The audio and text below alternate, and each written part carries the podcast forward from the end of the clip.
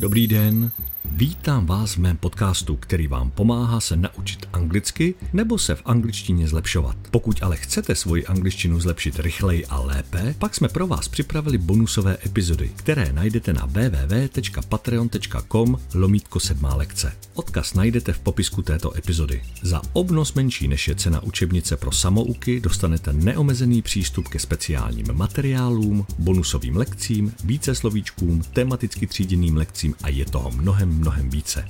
www.patreon.com lomítko sedmá lekce. Těším se na vás. A teď už zapínám teleport.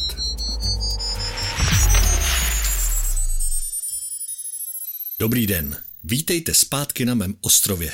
Co je dneska vůbec za datum? A jaký je měsíc? Tak přesně na to se dneska společně podíváme. Tak pojďte, zapínám teleport.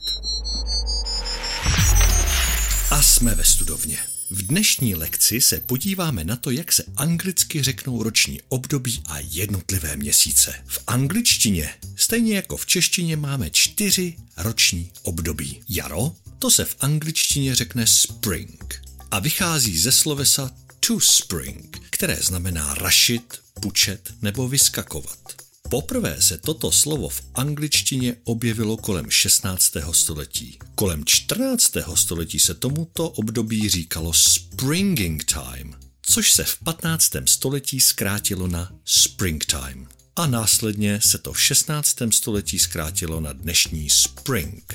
Takže jaro. Spring. Další období je léto.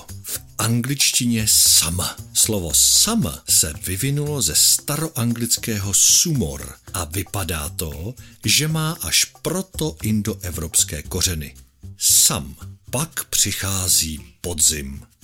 Autumn, který má velmi zajímavý původ. Podzim měl původně dvě jména. Autumn and fall. Původ slova autumn není úplně jasný, ale pochází zřejmě z latinského autumnus. Za to původ slova fall, což je dodnes sloveso znamenající padat, je naopak celkem jasný. Vychází z padajících listů. Tyto dvě slova se v historii používaly už od 16. století. Pak se slovo fall dostalo do kurzu a do konce 17. století to vypadalo, že už to tak zůstane. Ale zůstalo to tak jenom v Americe, kam se z Anglie toto slovo dostalo. V Anglii se naopak ujalo vedení slovo autumn a slovo fall pro podzim zůstalo pouze v USA. Proto pokud budete v Anglii, používejte autumn a pokud budete v Americe, používejte fall. Podzim, autumn nebo fall. Když už jsme u té historie, která je užitečná i proto, že každé slovo má svůj příběh a vy si ho tak můžete lépe zapamatovat, tak ještě předtím, než se podzimu začalo říkat autumn nebo fall, se mu říkalo jednoduše harvest, což znamená sklizeň. A nakonec se dostáváme k zimě, která se anglicky řekne winter. Slovo winter se odvozuje od protogermánských kořenů, konkrétně od slova ventrus, které znamenalo zimu. A to se pravděpodobně samo odvozovalo od protoindoevropského slova wet, což znamená mokrý nebo vlhký. Ale teď už dost historie. Pojďte se provětrat ven. Podíváme se na jména měsíců.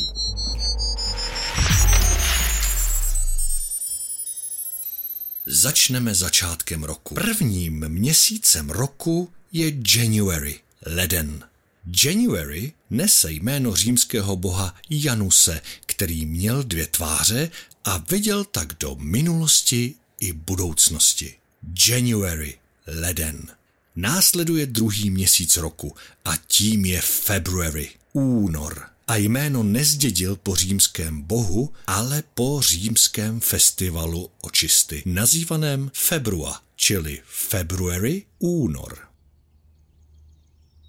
Třetí měsíc roku se jmenuje March, březen, a je pojmenován po římském bohu války Marsovi.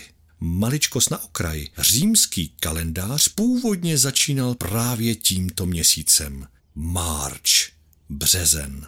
A je tady April, duben. Ten znáte ze svátků na apríla a jeho jméno pochází z latinského slova aperire, které znamená otevření, stejně jako se otvírají květy na jaře. Je úžasné sledovat, jak se to všechno začíná spojovat, že ano? April, duben. Další měsíc v pořadí pátý je May, květen. Ten nese jméno řecké bohyně Máji, matky samotného Herma. May, květen. Po květnu přichází první letní měsíc, June, červen. Pojmenovali ho po římské bohyni Juně, bohyni manželství a porodu. June, červen.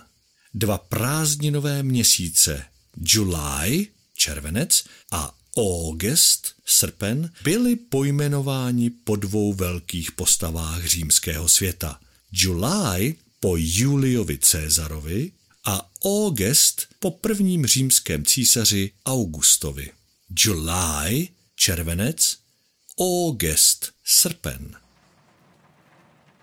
Po prázdninách přichází September, září. Ten dostal jméno po římské číslici sedm, septem, September, září. A dále to jede jako po másle. Další měsíc je Oktober, říjen. Ten má jméno po římské číslici 8, okto. Oktober, říjen.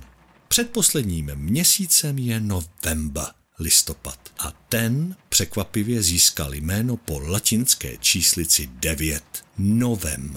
Ano, není to moc nápadité, přiznávám, ale je to tak. November, listopad. A jsou tady Vánoce, Christmas. Ty jsou v jediném měsíci v roce a ten se jmenuje December. A schválně, po čem myslíte, že byl pojmenován? Ano, po latinské číslici 10 decem. December, prosinec. Tak a vysvětlení máme za sebou a můžeme jít na cvičení.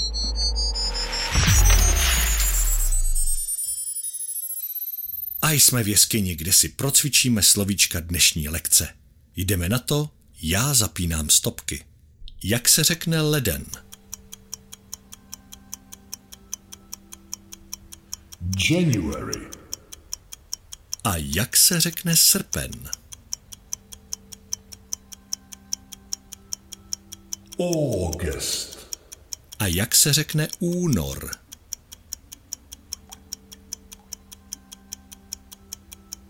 February, Jak se řekne zima?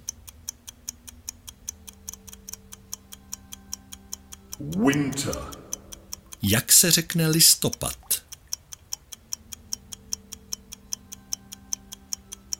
November, Jak se řekne březen?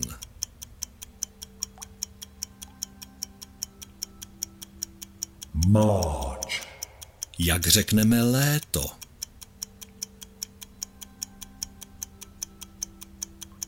Summer, Jak řekneme květen?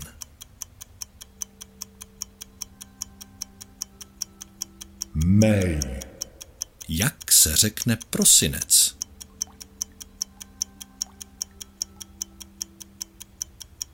December, Jak se řekne jaro?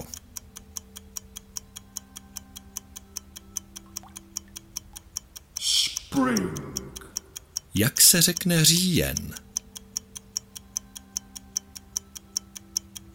October, Jak se řekne červenec?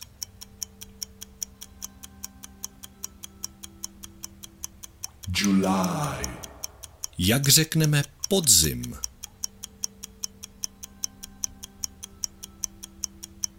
Autumn nebo Fall, Jak řekneme červen?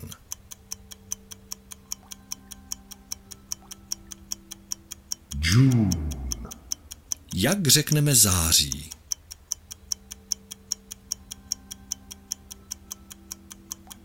September, A jak řekneme duben?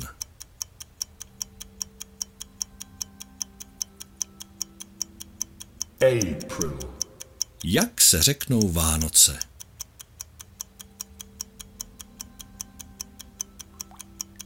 Christmas,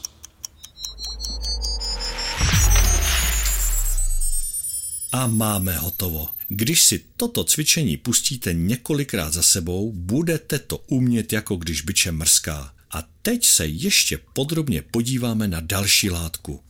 Ale to už ne tady, ale na www.patreon.com lomítko sedmá lekce, kde vás čeká pokračování této lekce plus testíky na proskoušení vašich znalostí. Tak neváhejte a investujte do svého vzdělání. Děkuji za pozornost, sdílejte, lajkujte a odebírejte.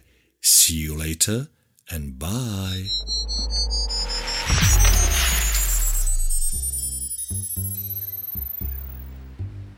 Doufám, že se vám lekce líbila. Pokud ale chcete svoji angličtinu zlepšit rychleji a lépe, pak jsme pro vás připravili bonusové epizody, které najdete na www.patreon.com lomítko sedmá lekce. Odkaz najdete v popisku této epizody. Za obnos menší než je cena učebnice pro samouky dostanete neomezený přístup ke speciálním materiálům, bonusovým lekcím, více slovíčkům, tematicky tříděným lekcím a je toho mnohem, mnohem více www.patreon.com lomítko sedmá lekce. Těším se na vás.